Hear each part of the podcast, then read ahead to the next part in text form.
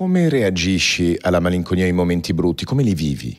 Malissimo. Infatti, quando io parlo nei miei video del venerdì di questo, cioè della solitudine, della insicurezza e le fragilità che abbiamo dentro, io lo dico, guardate che ragazzi, questi video servono innanzitutto a me. Sto facendo una specie di terapia da solo. Quando mi è capitato di essere stato attaccato in rete da alcuni colleghi, no? da alcuni docenti, anche essendo cosciente che quei docenti rappresentavano lo 0,0001% di tutti quelli che mi guardano e che invece mi ammirano, dentro di me è nata una sorta di malinconia. Ho detto ma perché? È giusto per noi passare attraverso una fase di cortocircuito. Ricordo Vladimir Luxuri, eravamo insieme un po' di mesi fa, disse Vince, più in alto vai, più il vento sferza. Però è importante mostrare la propria costante elastica al vento.